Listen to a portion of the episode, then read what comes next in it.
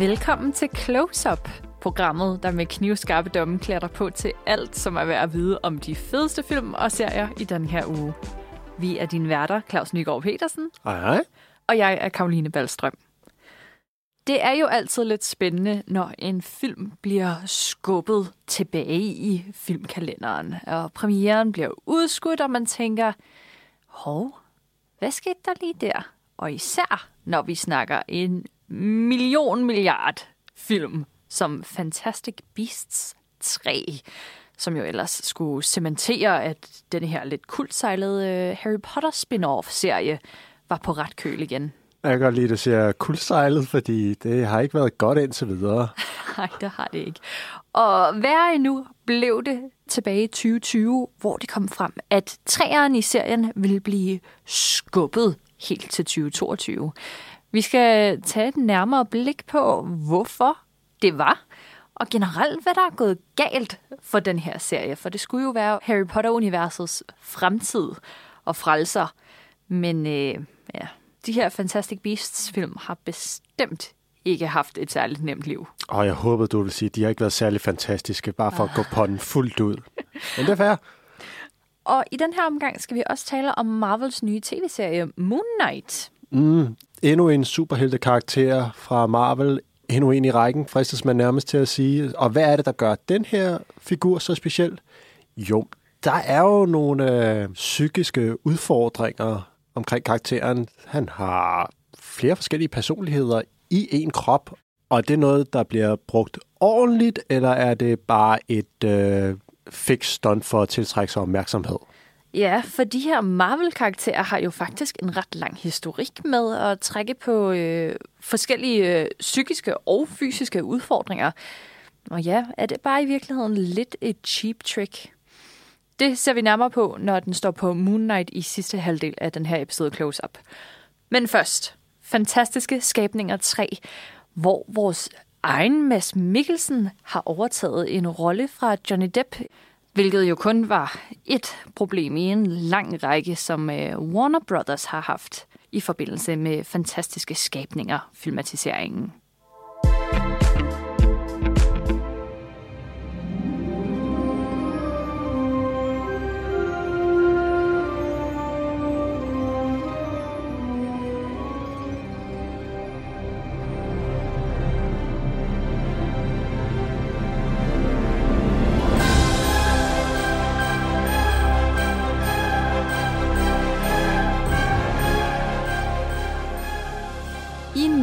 1997 skrev J.K. Rowling den første Harry Potter-bog. Og godt fire år senere, i 2001, skrev hun en, øh, en lille opfølgende opslagsbog for at bidrage til velgørenhed. Og det blev til en lille opslagsbog om magiske væsener, skrevet af en af de karakterer, som optræder i øh, Harry Potter-universet, nemlig Newt Scamander, som er sådan en øh, magisolog, der beskæftiger sig med en masse fantastiske, misforståede dyr i Harry Potter-universet. Og den her lille bog gik godt, ligesom med alle andre Harry Potter-bøger nogensinde. Og i øh, midten af 10'erne besluttede Warner Brothers sig for, at øh, efter en lang, stolt Harry Potter-filmtradition, så manglede Harry Potter-seerne simpelthen noget at rive i. Og det skulle der så blive til en femfilms filmatisering af den her lille bitte opslagsbog, som altså kun lige er på over de 100 sider. En, et ret vildt move. Gud, skulle den have været på fem film? Det er faktisk stadig planen. Øh, Indtil videre har vi fået tre film, som følger ham her, Newt Scamander, altså øh, zoologen, på hans eventyr og hans møder med primært Albus Dumbledore, som faktisk plejede at undervise Newt, dengang han gik på Hogwarts, indtil han blev smidt ud. Men ja, Claus, der kommer faktisk fem film om Newt Scamander. Jeg er fuldstændig lamslået. Uden at gå for meget i detaljer, så kan jeg overhovedet ikke se, hvordan de skal kunne malke to film mere ud af det her magtværk er et meget stærkt ord, som jeg normalt ikke slynger om mig, men vi er ved at være der af med tredje ombæring fantastiske skabninger med undertitlen Dumbledores Hemmeligheder. Ja, det er treeren i, i rækken. Den første hedder Fantastic Beasts and Where to Find Them, og er sådan mm, forholdsvis uskyldig i forhold til de to næste. Den er meget øh, Harry Potter i den tone, Ja. som man er vant til fra Harry Potter-filmene. Ja, man kan godt mærke, at der foregår noget i baggrunden. Ja. Altså, ja, meget lige den første Harry Potter-film er rigtig meget af det utrolig magisk og meget spændende og nyt alt sammen, mm. for der er virkelig nogle fantastiske skabninger med i de her film. Men så er der også lige ham Voldemort til sidst i, i etteren af Harry Potter og de vise sten, som leverer noget rigtig mørkt og rigtig grumt. Og det er der bestemt også at finde i Fantastic Beasts 1. Med introduktionen af den her præ-Voldemort superskurk, øh, sådan lidt inspireret af samtlige fascistiske ledere i 1930'erne. Gellert Grindelwald. Så kan man næsten gætte, hvilken tysker, der har lagt inspiration til den gut. Ja, øhm, og i toeren, Fantastic Beasts, The Crimes of Grindelwald, der bliver det mørkere endnu. Der er vi over i, i de slut Harry Potter-film, som jo tager en rimelig mørk drejning. ja, den gik, den gik dark, da øh, Voldemort øh, nakker Robert Pattinson. Du mener fra, fra slutningen af Flammens Pokal 4'eren i Harry Potter-filmene, og så fremad, der bliver det rimelig grumt. Ja, altså hvis du vil cementere en bad guy, så skal du bare få ham til at slå øh, Robert Pattinson ihjel. Det er åbenbart øh, metoden fremover. Det virkede på mig. Men ja, det er rigtigt. Øh, den her toeren i Fantastic Beasts-serien er klart mørkere. Og der er gode ligheder med 1920'erne, 1930'ernes øh, fascistiske tendenser rundt omkring i Europa, hvor man vil få etableret øh, Grindelwald som den her nærmest kultleder, der med meget gode ord nemt for overtalt mm. folk, der måske er lidt utilfredse med tingenes tilstand, og så hans die hard tilhænger, som allerede tilbeder ham som nærmest en afgud. Et aspekt af den film, som jeg synes faktisk fungerede rigtig godt. Lige da jeg så den, der var jeg meget imponeret over, at den turde gå så mørk, som den gør, mm. og alligevel øh, forene det her magiske univers med en øh, lidt ond realisme, som måske appellerer lidt til en mere moden person, der vil værdsætte øh, Harry Potter-universet, som måske ikke er lige så interesseret i det ungdomlige, øh, magiske, farvestrålende univers, men sidder med den her tanke i hovedet sådan, kan vide, hvad der ville ske, hvis øh, fascisterne i 1930'erne havde tryllestaver og magiske hmm. trylleformularer. Det er hmm. lidt den her fanfiction-agtige indgang til Harry Potter-universet, som hmm. jeg synes Fantastic Beasts 2'eren formidler okay. Mm. Den, er, den er ikke så dårlig, som alle giver den credit for. Jeg, jeg, jeg vil godt stå på mål for, at jeg synes, den, den havde nogle ting, som jeg godt kunne stå indenfor, var godt. Mm. Så, der, så har vi jo etteren. Det er jo ligesom øh, sådan øh, den skumringen. Vi kan mærke, der er noget på vej. Toeren, der bliver ting rent faktisk sat i værk. Grindelwald får, får styr på sine tropper. Og treeren ligger jo så op til, at nu batter det simpelthen. Hvad er det, Grindelwald har fået stablet på benene? Hvordan kommer det til at ændre på hele verden? For hvis du bruger to film på at lave en optakt, så må vi håbe, at i tredje akt, godt nok er der fem i alt, men vi må da håbe, at vi får en lille smag på, hvordan det virkelig kan gå ned så. I øh, traileren, vi kan høre her, lyder det bestemt også som om, at der er noget rigtig slemt under opsejlingen.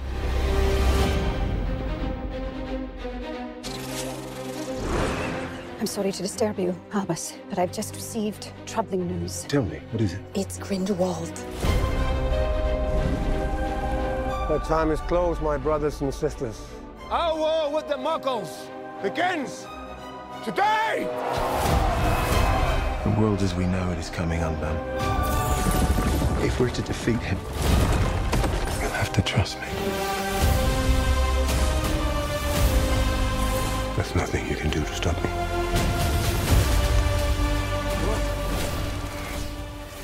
Nej, der er ikke noget, der kan stoppe Grindelwald i skikkelse af Mads Mikkelsen. Eller er der? Men den her galninge troldmand, hvad er det helt præcist, han vil? Jo, han vil noget så simpelt som at dræbe alle muggles, alle ikke-magikere, fordi han er den her overbevisning, at magikere, de er en højrestående race. Lyder det som noget, vi har hørt utallige gange igennem verdenshistorien med, at der er nogen, der mener, de er bedre end alle andre, Karoline? Ja, det gør det. 10 point til Hufflepuff. Ah, shit, mand, jeg er en Hufflepuff. Jeg prøver at være en Slytherin, men uh, mm. ah, jeg er for nice. Det er ikke sejt at være ond, Claus. Ja. Øh, men Grindelwald er nu sådan egentlig sådan lidt cool, ikke? Altså for det første ser han rimelig badass ud. Mads Mikkelsen har alle dage været en fabelagtig skurk. Hans, måden, han bruger sine læber på til lige at curl dem lidt op og sådan... Hmm. Ja, det er som om han sådan, øh, væser lidt det. Jeg ved ikke helt, hvad, Ja, sådan nej, vrisser, det, eller? Ja, vrisser, det er det perfekte. Han vrisser uden at sige noget. Han bruger bare lige overlæben lidt, og så får man det der sådan, nå, okay. Men det er bare... Åh. Mads Mikkelsen kan jeg godt lide i den her film, men jeg kan jo lide Mads Mikkelsen i alle film. En anden, der også godt kan lide Mads Mikkelsen, det er Jude Law i skikkelsen af Dumbledore. Og det her er jo et enormt omdiskuteret aspekt af Fantastic Beasts filmatiseringen. Og som vi fik teaset lidt i starten, er det her en trilogi indtil videre, som har været enormt meget igennem. Det er virkelig mediestorm på mediestorm, det her. Mm. For i toeren, altså The Crimes of Grindelwald, bliver det antydet meget stærkt, at Dumbledore og Grindelwald, da de var unge, havde et romantisk forhold til hinanden. Og vi ved fra Harry Potter-bøgerne, de senere, hvor man begynder at grave i Dumbledores fortid og finde ud af, at han faktisk ikke var en helt god fyr altid. Fra de ældre Harry Potter-bøger ved vi, at Dumbledore og Grindelwald havde specifikt en meget speciel sommer sammen, hvor de udvekslede nogle idéer og nogle verdenssyn, og de var unge og forelskede, og øh, fandt ud af, at de skulle lave om på verdenen. Og, og Dumbledore var med ind over de her planer om at øh, lave et meget klart skæld mellem muglere og magikere. Så Dumbledore har altså en fortid her med, med Grindelwald, som ikke er særlig rar at tænke på, når man øh, er, er glad for sit magiske Harry Potter-univers. Er der noget bedre end sådan en faderfigur, som Dumbledore jo på mange punkter var for Harry, der virkelig falder tungt til jorden lige pludselig, når man finder ud af, at, øh, at han har altså nogle skeletter i skabet. Og det er, hvad Fantastic Beasts-filmene jo primært undersøger. For selvom det handler om Newt Scamander, så er det jo Dumbledore, der trækker i alle strengene. Ja, og især nu i træeren, fordi der virker det som om, at Newt han er ved at blive skubbet længere ud på et sidespor. Det er også noget, der passer med, hvad Uber-produceren i Harry Potter-universet, David Heyman, han har udtalt i forbindelse med de her film, at man ville starte med Newt Scamander som filmens hjerte, men i takt med, at der kom flere film, så kunne det godt være, at det hjerte det blev skubbet over til nogle andre. Men når man ser træerne, så kan man også godt fornemme det skift, der kommer i løbet af toeren, fra, at det går fra Newt, og så måske mere over i Dumbledore via to personer, vil jeg næsten sige. Grindelwald, og så Ezra Millers karakter Credence. Mm. Den her magiker, som har det her...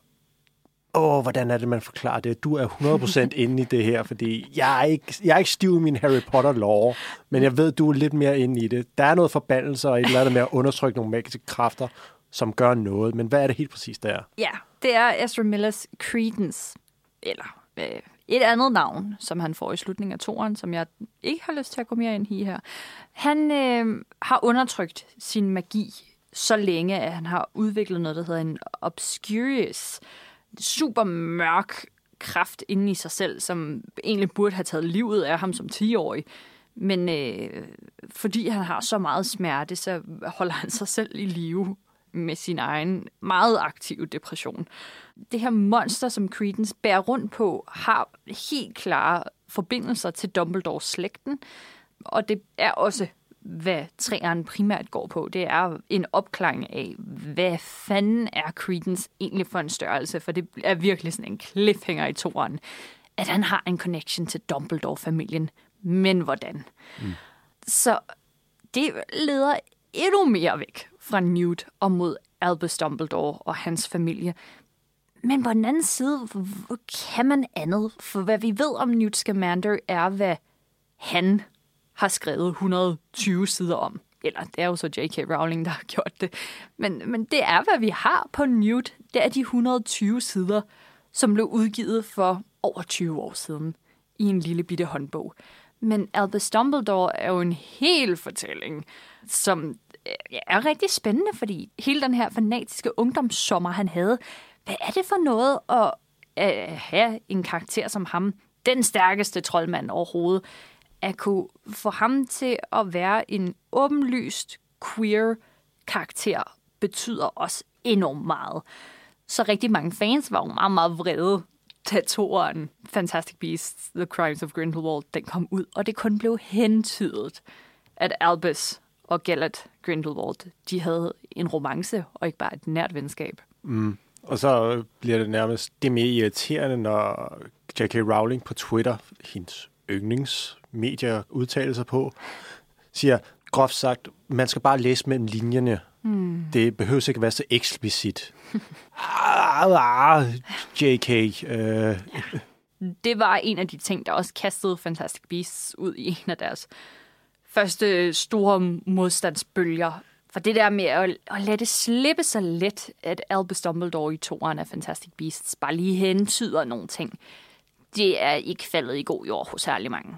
Og så skal vi ikke engang komme ind på alle J.K. Rowlings transfobiske tweets, uh, editorials, og jeg skal komme efter dig, for hun har meget stærke meninger, som det kun er J.K. Rowling, der er enig i. Mm. Det har fået en overhaling i, her i træeren. Det er eksplicit i den her ombæring, at de to har elsket hinanden, og om muligt stadig gør det. Mm.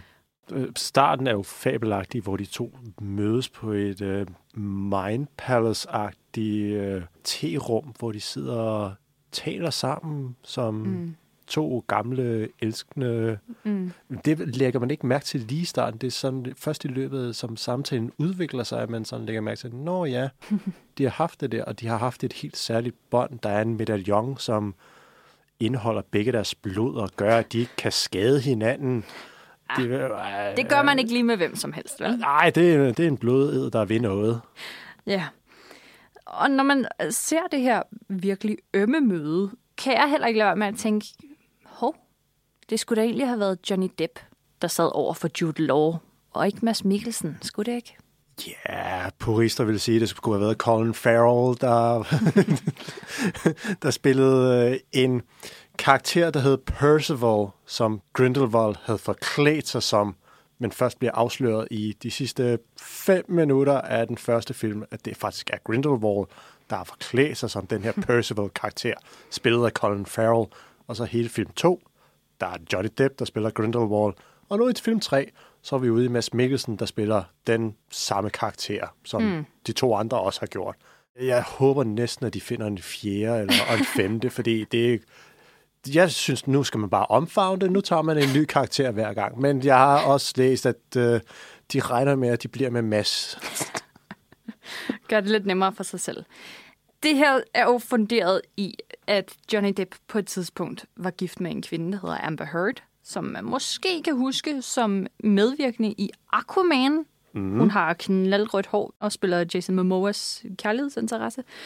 Og Johnny Depp og Amber Heards ægteskab – var bestemt ikke lykkeligt. Og der var enormt mange rygter om, at øh, hun slog ham, han slog hende, øh, afpresning af forskellige karakterer. Øh, det lød virkelig som et, forfærdeligt forhold. Og i 2020, der printede en avis en artikel, der kaldte Johnny Depp for en wife beater, altså en, der slår sin kone. Og øh, kort efter så udkom der et klip af en telefonsamtale, som konen Amber Heard, havde haft, hvor i hun indrømmer, at det faktisk er hende, der slår, og ikke Johnny Depp. Så da avisen printede alligevel den her øh, artikel om, at, at det altså var ham, der slog, så gik Johnny Depp i, i retten og startede en endnu længere retssag, end den de to i forvejen har haft kørende. Mm. Men kort og lange betød det, at, at der var simpelthen for meget kontrovers omkring Johnny Depp til, at Warner Brothers, som producere de her Harry Potter-film, at de ville have noget som helst med ham at gøre. Men Amber Heard kunne godt være med i Aquaman 2. Så det er lidt interessant, hvor øh, Warner Brothers har valgt at trække grænsen. For Johnny Depp må ikke være med i deres ene film, men Amber Heard må godt være med i deres anden. Hvis vi skal være fair, så tabte han også den uh, retssag, mm. hvor han uh, sagsøger avisen The Sun for at kalde ham en wife beater. Den, den retssag taber han. Og det, der så er status nu, der, der er jo to retssager i gang. Der er en, hvor Johnny Depp sagsøger Amber Heard for defamation, altså at øh, skade hans navn og ry. Mm. Øh, og så er der et countersuit fra hende mod ham til sådan at på en eller anden måde balancere søgsmålene ud. Men kort og lang er jo, at den her Fantastic Beasts 3 blev nødt til at blive udskudt, fordi Johnny Depp skulle recastes, og Mads Mikkelsen skulle sættes ind i stedet. Mm. Det er jo ikke første gang, vi har haft øh, noget lignende det. Vi har jo tilbage fra, hvad er det, 3-4 år siden, All the Money in the World, Ridley Scott-filmen, hvor jeg ved ikke, om du kender den her gut her. En øh, opkommende gut. Øh, han spillede politiker på et tidspunkt. Kevin, øh, skal jeg lige se, om jeg udtaler det rigtigt. Spacey. Kevin Spacey. Ja. Skulle have spillet hovedrollen i All the Money in the World. Havde indspillet det hele. Der udkom trailer, hvor man kan se Kevin Spacey i hovedrollen. Men så så skete der alt det med Kevin Spacey. Det, yeah. det kan jeg næsten ikke opsummere alt sammen. Så man er jo nødt til at gøre noget. Man fyrer simpelthen Kevin Spacey, skyder alle scener om med en anden, Christopher Plummer, som bliver Oscar-nomineret for rollen. Jamen altså, recasting, det er jo en helt saga i sig selv. Store tilfælde, hvor man har været nødt til at recaste, fordi der er sket et eller andet, som har nødvendiggjort en recasting. Nogle af de mere triste, det er jo hvis en skuespiller dør, så er man jo nødt til at recaste, ja. fordi der mangler jo lige pludselig en skuespiller. Uh, vi har det jo allerede fra Harry Potter-universet, hvor Dumbledore bliver spillet af den legendariske britiske skuespiller Richard Harris, mm. der jo så dør. Så kommer der en ny skuespiller ind, Michael Gambon, giver en væsentlig anden performance som Dumbledore, der nu går fra at være en uh, meget gammel, vis mand til lidt mere lidt mere action bedstefar, hvis du kan forstå, hvad jeg mener. Han er meget uerfarende. Det er sådan, Harry! Uh, og et andet eksempel på, hvor man er nødt til at udskifte en skuespiller på grund af dødsfald, det er jo uh, Terry Gilliams film The Imaginarium of Dr. Parnassus. Men ja. den slipper over afsted med det på en kunstnerisk måde. Ja, altså, det, bruger det, det jo rent faktisk øh, som et greb. Ja. Men det er også, fordi der var noget rigtig heldigt i det. Det var jo egentlig Heath Ledger, som skulle spille hovedrollen som sådan en mystisk øh, gut, der slutter sig til et øh, form for omrejsende cirkus. Og, og når man ligesom går ind i det her imaginarium, altså det her mærkelige, overjordiske spejlkabinet, når man, når man går ind i det, så sker der en masse med en selv, og man får noget selvindsigt og den slags. Og Heath Ledger havde indspillet alle sekvenser ude foran det her kabinet, mm. man kan gå ind i. Altså ude i den virkelige verden, når man vil. Ja. Og han manglede jo egentlig bare at spille sin egen rolle inde i kabinettet, hvor han kommer ud for en masse mærkelige hændelser, sådan lidt Alice i Eventyrland-agtigt. Og der besøger han den her anden verden tre gange. Og hver eneste gang han besøger den her spejlverden, så bliver han spillet af en ny version af sig selv. Og nu til et lille pudsigt sammentræf i forhold til Fantastic Beasts filmserien, fordi hvem er det, der spiller ham de tre gange? Jamen, det er Johnny Depp. Grindelwald. Altså, altså Grindelwald. Så er det Colin Farrell. Percival. Som er Grindelwald i etteren. Og så er det Jude Law. Dumbledore! Ja. Yeah. Um, og, og de her tre skuespillere spiller sig altså Heath Ledgers rolle i The Imaginarium of Dr. Parnassus. Mm. Det er jo rent held, at Heath Ledger når, hvad han når. Og det er jo spændende grebet at, at tænke på den måde, som Terry Gilliam har valgt at gøre med den film. Der, der fungerer det jo rent faktisk, og jeg synes også, at de slipper afsted med de Fantastic Beasts, fordi der var ikke noget alternativ på det her tidspunkt. Der var så meget rod med de her film i forvejen, med J.K. Rowlings meget kontroversielle transfobiske kommentarer at de, de blev nødt til at gå igennem med den her film. Men franchisen Fantastic Beasts led jo allerede i forvejen. Den første film klarede sig super godt indtjeningswise i box office. Cirka 850 millioner dollars. Det er rigtig, rigtig fint for en film, der ikke engang har kostet det halve. Nej, budgettet var på 175-200 millioner, så det, det er en god indtjening. Ja, og det er jo også et forholdsvis standardbudget for en god, stor actionfilm. Altså, den, den må godt koste 200 med noget marketing og så videre indover. Selvfølgelig kan sådan et Harry Potter-univers tjene den ind igen. Men toeren, allerede der er indtjeningen, altså salget af billetter, jo faldet drastisk. Ja, den er røget ned på omkring 650, og det er jo lidt imod den tendens, man normalt ser i øh, filmserier, som man regner med skal blive en succes. Der skal mm. det jo helst gå sådan opad. Der skal indtjeningen ikke falde på den næste film, fordi Nej. det er jo en indikator på, at der er noget, der ikke helt fungerer. Og der er ikke nogen corona-undskyldning, fordi den kommer ud i 2018, så der er god tid for, at den kan tjene sine penge ind. Ja. Så det er jo et helt klart udtryk for, at publikum ikke er tilfreds med det, der kommer på lærredet. Og det kan jo være mange forskellige grunde. Altså, det er også en hårdere tone i de her film, end det var i de første par Harry Potter-film. Men der tænker jeg også, at man måske har grebet den og har tænkt, at vores publikum, de er blevet voksne nu. Vi bliver nødt til at levere noget lidt mere hårdt slående til dem. Men man kan jo også tage den anden løsning og, og løfte på nogle punkter så, fordi det publikum, som altså har set de første par Harry Potter-film, er jo vokset op og er blevet mere woke og, og gider ikke J.K. Rowlings bullshit. Og så bliver man jo nødt til at gøre noget. Øh, også når Johnny Depp kommer ud i sådan en storm, som han har været i. Mm. Men det stiller jo så spørgsmålet, hvordan løser den så de her problematikker? Hvordan hæver den sig? Hvordan tiltaler den øh, det nu voksne Harry Potter-publikum? Du er jo vokset op med Harry Potter-filmene. Mm. Synes du, den byder på noget? Er det en god film, vi har fået nu? det der grin, det lyder ikke særlig godt. Jeg skal nok dykke ind i, hvorfor træeren som film ikke fungerer og hænger sammen. Men i forhold til de opgaver, som du, du spørger om, om ligesom bliver løst, altså for eksempel kritikken med, at Albus Dumbledore i toeren ikke får lov til at være åbent homoseksuel. Det er helt klart noget, der er blevet fikset i træerne og på en meget intim og, og hjertevarm måde. Det er virkelig tydeligt nu. Der kan ingen tvivl være om Albus Dumbledores seksualitet. Og det betyder jo enormt meget for helt vildt mange mennesker, at det er okay. Og at det er okay at vise for børn, for selvfølgelig er det det. Men det er ikke et selvfølge i hele verden. Altså det er jo, er jo helt fantastisk. I, I forhold til at lave en recasting af Johnny Depp, det har også fungeret. Mads Mikkelsen gør det super godt, og, det, og han har jo helt klart fået den sjoveste øh, film at få lov til at være med i. Det, det er helt klart i denne her, at Grindelwald har sin tid. Øh, for ja, han har fem minutter i etteren, og halvdelen af toeren, og han er med i hele treeren. Mm. Så det er klart her, at Mads Mikkelsen får lov til at flashe, hvad han kan. Og så er det bare en lille smule sjovt også, det med Mads Mikkelsen. Hans store internationale rolle før Hannibal og alt den slags.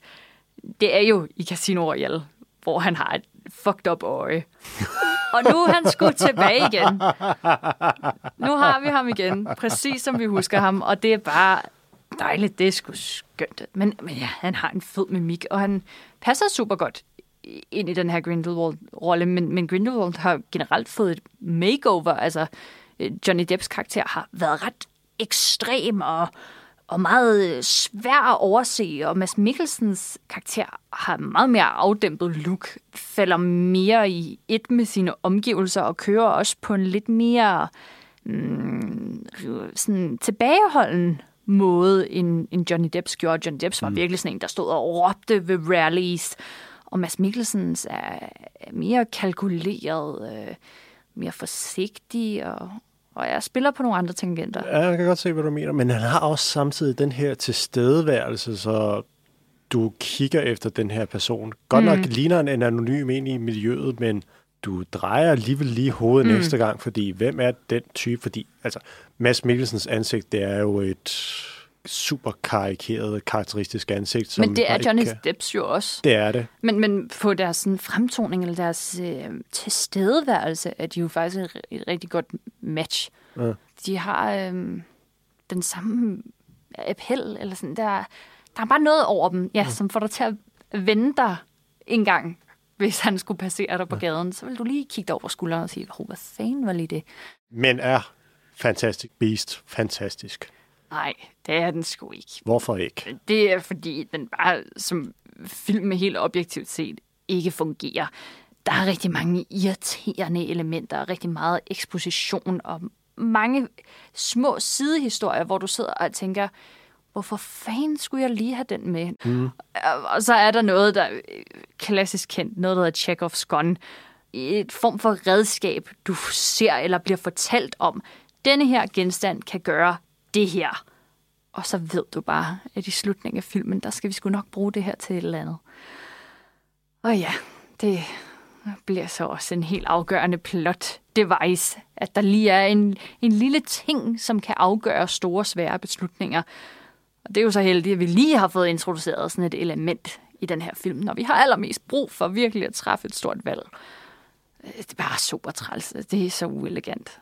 Så det er en meget konventionel actionfilm med et eller andet sted fantasy-genrens faldgruppe med at have mange sidehistorier, som man ikke formår at forene mm. til en samlet fortælling. Fuldstændig. Øhm, og- Og der er nogle elementer fra Dumbledores fortid, som allerede er etableret i bøgerne. Men når jeg kigger på dem, kan jeg også godt se, hvorfor David Yates, som har stået for mange af de senere Harry Potter-film, og som har lavet de her Fantastic Beasts-film, hvorfor han undlod dem, da historien handlede om Harry Potter. Der var sgu en grund til, at vi ikke fik den der snak om Dumbledore med. Og det er død kedeligt at have karakterer, der taler om noget, som vi aldrig får lov til at se. Mm. Du kan simpelthen ikke have en film, der centrerer sig om et kæmpe drama, der skete for mange somre siden, og blive ved med at tale om den sommer. Og vi taler om den sommer, og vi taler om den, og vi får aldrig lov til at se mm. den. Jeg, jeg kan kun tilslutte mig dine anker og irritationsmomenter. Det er ikke en god film. Det er en ret ligegyldig film. Hvis vi antager, at der kommer fem film, altså to mere til den her serie, så føler jeg ikke, at den her den byder på noget, som gør, at man har brug for at se den. Det er en to- to-tre stjernet film, hvor man udelukkende skal se den for at hygge sig med at se Jude Law og Mads Mikkelsen spille over for hinanden. Fordi mm. det er der, hvor filmen den føles god. Det er, når de to spiller over for hinanden. Ja, det, det er unikt at få lov til at se så elsket en karakter udfolde sig på den måde, som Jude Laws Albus Dumbledore gør. Men derudover er, er det trist nok en film, hvis konklusion kan opsummeres på en linje. Og det er simpelthen ikke to timer og lidt derover værd at gå ind og se noget, hvor øh, det, det bare virker som en fodnote i en, i en meget større fortælling, som jeg slet ikke kan overskue på nuværende tidspunkt. Så to-tre stjerner synes jeg bestemt ikke er øh, en tagligdom.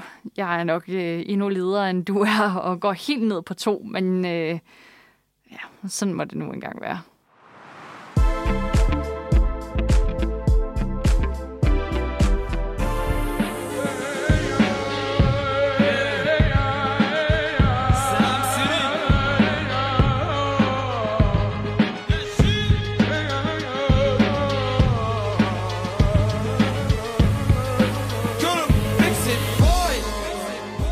انا مش شايف فيكم حد انتوا og fra fantastiske skabninger går vi nu videre til en anden kæmpe franchise, fordi vi går nu videre til Marvel-universet og alle dets superhelte. Hvoraf den nyeste er Moon Knight, som øh, kører i seks afsnit på Disney+. Plus. Og Karoline, hvad er Moon Knight for en størrelse? Jamen, det er jo en miniserie, som du siger. Altså en forholdsvis kort fortælling, som handler om Oscar Isaacs karakter Steven, som er sælger i en museumsbutik. Han er egentlig sådan lidt øh, skabsarkeolog, eller han drømmer i hvert fald om at lave nogle rigtig seje øh, fund en dag selv, og han ved rigtig meget om Ægypten. Men han er jo egentlig bare sådan en lille shopboy, der ikke rigtig er nogen men øh, pludselig begynder han at få nogle meget mærkelige drømmevisioner om, at øh, der er en anden i hans krop, ud over ham selv. Altså en, en anden person, som hedder Mark, der øh, begynder at banke på i hans sind og får lyst til at dele hans krop med ham. Og det er jo rimelig mærkeligt, men i forvejen er der altså noget lidt, lidt specielt over den her museumsgud, for øhm, for det første er han virkelig alene. Han er en super loner-type. Men han har også nogle lidt mærkelige forholdsregler, som han generelt bliver nødt til at tage for sig selv. For eksempel har han en meget stor seng med nogle store sengestolper, som han hver aften lænker sig selv til. Og det er ikke bare en BDSM-ting. det, det er fordi, at når han sover, så får han nogle meget stærke visioner. Altså sådan, han bliver nærmest teleporteret andre steder hen. Altså med mindre han linker sig selv fast og sørger for, at han ikke rejser nogen steder i sit indre. Så at der lige pludselig nu også begynder at øh, dukke en anden karakter op inde i ham selv, mm, det, det burde han måske godt have set komme. Hello, and welcome to Staying Awake. I have a sleeping disorder. I can't tell the difference between my waking life and dreams. Hello, and welcome to Staying Awake. I can't tell the difference between my life and dreams.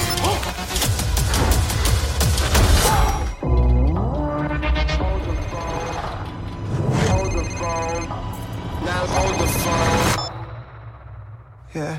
Oh my god, you're alive. What's wrong with you, Mark? Why did you call me Mark? That must be very difficult. Og vi kan jo høre i traileren, at Steven er rimelig presset over, at den her anden personlighed, Mark, pludselig begynder at banke på i Stevens sind. Men i forvejen har Steven jo haft problemer med sine ret vilde drømme, som gør, at han rimelig ufrivilligt kan teleportere sig ret mystiske steder hen. Ja, øh, og er det noget værre end at falde i søvn et sted, og så vågne op et andet sted, og blive beskudt af folk, man ikke ved, hvem er, og blive jagtet af underlige, øh, hvad skal man kalde det, væsner, som ser meget brutale ud og jagter en rundt på ens arbejdsplads, hvortil ens spejlbillede lige pludselig begynder at tale til en og sige, giv mig din krop, jeg kan få os ud af det her.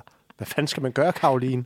Jamen, der er ikke så meget andet at gøre, end at bare sige, jamen okay, hvis du har bedre styr på det end mig, så, så må det jo være sådan. Men stakkels Steven her er jo ikke meget for det. Vi har et lille klip af det. det er altså ret synd for ham. Men prøv at høre her, hvordan det lyder, når Steven prøver på at forsvare sig selv over for Mark, som gerne vil overtage hans krop.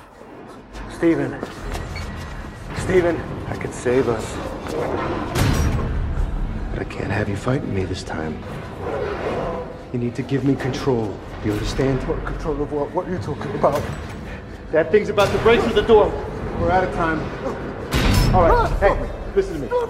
Listen, look at me. Look at me. This is real. I'm real. No, you're not real. You're Yes. not real. No, no, Steven, you gotta give me control. It's the only way. You, I'm gonna die. Steven, I'm gonna die. I'm gonna look die. I'm gonna die. at me. You're not gonna die. Let me save us.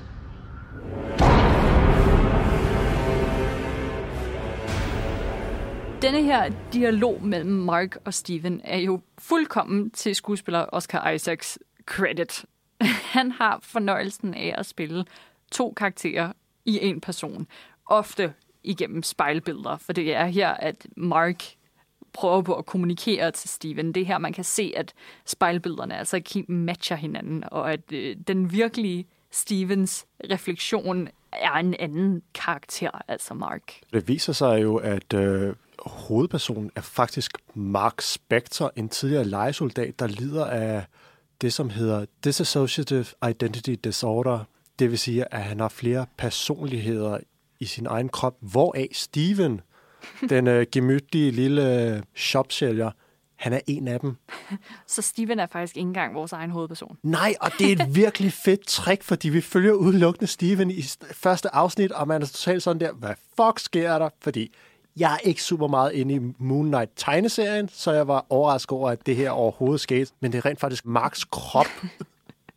og Steven er bare en personlighed. For det første, det er fantastisk. For det andet, så er det også en interessant måde at fortælle øh, en serie på, ved at vi netop starter med det, som et eller andet sted ikke er vores hovedperson, men blot et aspekt af vores hovedperson. Mm. Det synes jeg er et virkelig, virkelig fint trick. Men hele serien handler jo om, at Mark, øh, vores hovedperson, lejesoldaten, han er ikke besat, han er et øh, avatar. Hvis man gamer, så ved man godt, hvad avatar betyder, men det vil sige, at man er krop for en anden person, lame, sjæl. I dette tilfælde den egyptiske gud Khonshu. Khonshu er en hævngærig type, som meget gerne vil straffe folk, der har gjort noget forkert. Hmm. Og til det, der er Mark, hans værktøj. Hmm. Og de er op imod den her kultleder, Arthur Harrow, spillet med magnetisk tilstedeværelse af Ethan Hawke, der jo er cool som bare fuck. Øh, som er ude på noget hen af det samme, men med en anden indgangsvinkel, fordi han tilbyder en gud, der hedder Amit, som i stedet for at straffe folk, efter de har gjort noget forkert, er mere proaktiv og satser på, at jeg kan se, at du på et tidspunkt vil gøre noget ondt i din fremtid. Derfor skal du dø. På forhånd. Ja, så han, Arthur Harrow, vil sætte Amit løs i verden, og på den måde skabe balance eller hele verden, som man formulerer det. Uh, det er jo lidt Thanos-agtigt, hvor vi lige knipser halvdelen af verden væk, og så er der lige pludselig balance. Så det er det her kapløb med, at Mark, Steven, Concho, hele den her blanding, der kæmper om tilstedeværelsen i kroppen hos Mark Spector, at de skal prøve at komme Arthur Harrow i forkøbet og undgå, at Amit bliver sat løs i verden. Det er jo ret fedt at have en skuespiller, der er nødt til at spille to karakterer i en. Men hvis vi bare kigger på superhelte-universet generelt, så det her jo langt fra første gang. Nej, det er det ikke. Det er som om, at øh, hvis du er en superhelt, så bliver du mere interessant, hvis du har noget kant til dig. Det er altid det, der gør dem interessante. Det er derfor, vi kan lide at se dem. Og øh, en ting, der er begyndt at vinde frem inden for de sidste sådan 10 år, det er det her med flere personligheder. Først og fremmest så har vi min absolute yndlingsserie, Doom Patrol, hvor vi har en karakter, der hedder Crazy Jane. Ikke det mest øh, sympatiske navn, men det beskriver meget godt, at hun er en person, der har rigtig mange andre personligheder i sig, og med hver sin superstyrke. Så for eksempel, så er der en, der er meget stærk, som hedder Hammerhead. Når Hammerhead kommer frem, så er Jane meget bandende og sådan øh, smadrer det hele. Meget sådan slå først og stille spørgsmål bagefter. Hulk. Jane hulker ud med Hammerhead. og der er også andre, der er nogen, der kan teleportere, der er nogen, der kan ved hjælp af deres stemme nærmest projektere nogle stemmebånd, så de bliver nogle lyde, så de bliver som syle. Meget, meget eklektisk. Vi har en øh, skøn lille potpourri af forskellige øh, personligheder, som vi lige kan tage et lille lyt på. Meet Jane. Some people call her Crazy Jane. 64 personas, each with its own special power. For example, here comes Sylvia. Spooky voice, a bit moody. I'm not sleepy. Jane? Oh my gosh. I know who you are. You're Cyborg. And you are? Uh, baby doll, duh. I'm your biggest fan. And watch now, here comes Hammerhead. This one's kind of an asshole. Except Jane's not here, you sissy little. She's in a mood. Which one of her is in a mood? Hammerhead. Men modsat Moon Knight, så er der også et element i Doom Patrol, som adskiller den, som jeg synes er rigtig interessant. Fordi når vi er ude i den virkelige verden i Doom Patrol, så er der kun én skuespiller. Mm. Så er det den samme skuespiller, men med forskellige øh, adfærdsmønstre afhængig af, hvilken figur hun portrætterer. Men når vi er inde i karakterens bevidsthed, så er der forskellige skuespillere, der portrætterer de her personligheder. Så Hammerhead har en skuespiller, Jane har en skuespiller, og så videre, og så videre. Så der hele tiden er forskellige skuespillere, der portrætterer de forskellige personligheder, når vi er inde i hendes psyke. Det er jo ret nice greb at have forskellige skuespillere til at spille en skizofren karakter, men som regel er det jo som i Moon Knight, hvor det altså er Oscar Isaacs, der skal stå for det hele. Det er jo det typiske at se bare en skuespiller performe de forskellige karakterer. For eksempel i Split med James McAvoy. Mm. Hvor han spiller en øh, morder, som har flere forskellige personligheder, og en af dem er et morderisk væsen, der bare hedder The Beast. Men også lidt ligesom i Ringenes Herre, hvor vi har dualiteten i Gollum og Smeagol. Det minder faktisk meget om Moon Knight på en måde, for øh, Steven er jo den her søde butikssælger, og så er der Mark, som er super klar på bare at slå ihjel. Og det er præcis ligesom, når Gollum og Smeagol har sådan en debat med dem selv om, hvorvidt de skal slå hobitterne ihjel eller ej. Der er den her klassiske Gollum-sekvens, hvor han taler med sig selv, og det er jo gennem et spejlbillede, ligesom det også er i Moon Knight. Kan du huske det her? Åh, oh, jeg vil gerne lige høre det, bare for at genopfriske den. Sneaky little Hobbitses. Wicked, tricksy, false. No, no. Master's my friend. You don't have any friends. Nobody likes you. Not listening. Not listening. You're a liar. And a thief. No. Murderer. fantastisk scene. Det er noget af det bedste ved Ringenes Herre-filmen, som jeg er lidt skeptisk omkring. Det er Gollum og hele Gollums historie. Men det, og det, det er en anden diskussion. Hvis vi vender tilbage til Moon Knight, og især Marvel og deres tv-serier, så synes jeg, det er ret interessant, at øh, i de forskellige Marvel-serier, især Netflix-serierne, som jo kørte for nogle år siden, med Jessica Jones, Punisher, der var fokus på øh, mentale udfordringer. Netop de to karakterer, Jessica Jones og Punisher, det er jo nogen, der led kraftigt under PTSD, og som blev skildret virkelig fint. Øh, to forskellige typer, kan man jo sige, men blev formidlet virkelig godt, øh, brutalt og ærligt og meget nøgtern. Moon Knight, det er lidt mere, der er lidt mere fest og farver på. Vi kan godt mærke, at vi er kommet lidt over i en mere Disneyficering, men du er stadig no, der er stadig noget kant, synes jeg. Det er rigtigt nok. Det, det er helt tydeligt, at Oscar Isaacs, uanset hvilken version han så spiller, lider under det her. Det, det er bestemt ikke fedt at have den her disorder med flere forskellige identiteter total uh, Dr. Jekyll og Mr. Hyde-agtigt. For der er også en personlighed i ham, som han slet ikke har kontrol over.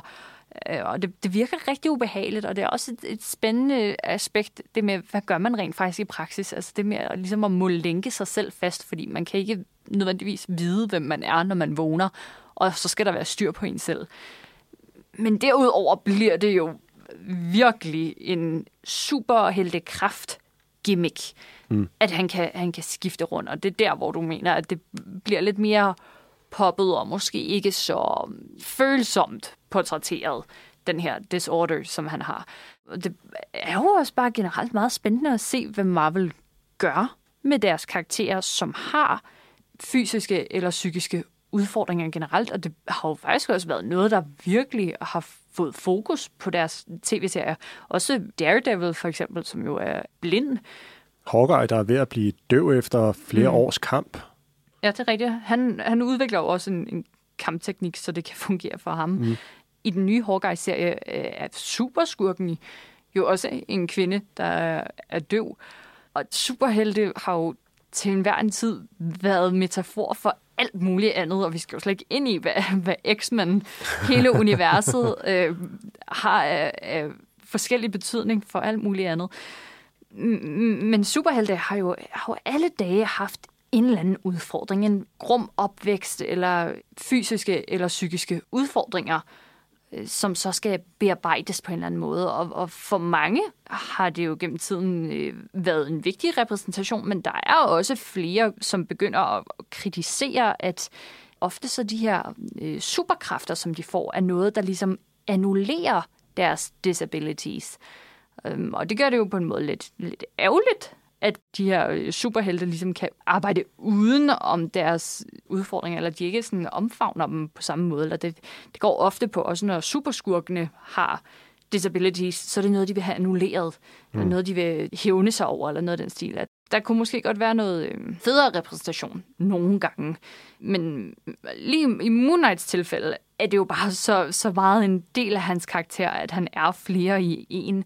Så det synes jeg egentlig, de omfavner dem rimelig fint. Ja, vi har set fire afsnit ud af de seks. Øh, hvordan synes du, den er som serie? Vi har jo talt meget om de alvorlige aspekter, sådan med det her DID, Dissociative Identity Disorder, men i sidste ende, så er det jo også en uh, action-adventure-serie. Så hvis vi også kigger på det aspekt af serien, hvordan, uh, hvordan holder den der? Der er den jo bare sådan Mumien 2.0 på en eller anden måde. øh, for vi har de her gamle egyptiske guder, og vi har hele museumsaspektet, hvor der er, nogle skønne sekvenser, hvor der er noget kamp derinde, og der bliver brugt nogle gamle udstillinger som redskaber og sådan noget den stil. Det er meget fint og meget nat på museet. Ting bliver vagt til live. Det er jo bare en adventure ride. Mm. Så det, det føles ikke sådan super unikt, men det er da meget charmerende. Mm. Jamen, jeg er enig. Øh, jeg synes, den balancerer godt det alvorlige med det humoristiske og det spændende, så man har lyst til hele tiden at se videre, også fordi der er virkelig kælet for, hvordan man skal lave en cliffhanger på det ene afsnit, så man har lyst til at se videre på det næste afsnit. Så det, jeg synes, det er en meget underholdende serie. Sådan en god 4-5 stjerner. Jeg ved ikke, hvor du er henne i sådan en vurdering henne, om du er i den høje eller den lave ende. Jeg synes simpelthen, at den minder for meget om en, en anden serie, jeg har, er meget glad for, som hedder Legion. Hele det her lidt mere hospitalskliniske element, som også bliver teaset, at Moon Knight vil gå ned af den sti, det fik mig simpelthen til at tænke, okay, jeg har skulle set det her før. For meget til, at jeg har lyst til at kaste fem efter den, for det kræver noget originalitet. Der er noget humor og noget vold i den, som er øh, lidt grummere, end hvad vi plejer at se fra Marvel-tv-serierne. Men det her Legion, øh, altså sådan også medicineringen, og det mere ligesom at, at få nogle piller og komme lidt ud og svømme med dem, og få noget beroligende, og sygeplejerskerne, der tager fat i dig, og prøver at undertrykke dine sande kræfter og sådan noget. Der tænkte jeg skulle lige, det har jeg set Dan Stevens gøre engang før. Så du var på en femmer, og så røg. Den gik den vej, så var du sådan, nej. Ikke at det, det ikke er en verden, jeg kan lide, for det, det er det virkelig. Det synes jeg er enormt spændende. Men originalt, det er det ikke. Men der er jo heller ikke noget at gøre ved, hvornår Moon Knight er lavet. Altså, den originale tegneserie, det, det er jo sådan, det gang er. Mm. Men der har Legion bare været hurtigere ude. Mm. Men du har tænkt dig at sende til enden? Afgjort. Man kan sagtens få sig selv igennem seks så underholdende timer. Så den tager vi snilt. Når de alle sammen kommer ud, måske, så, så skal jeg nok være der.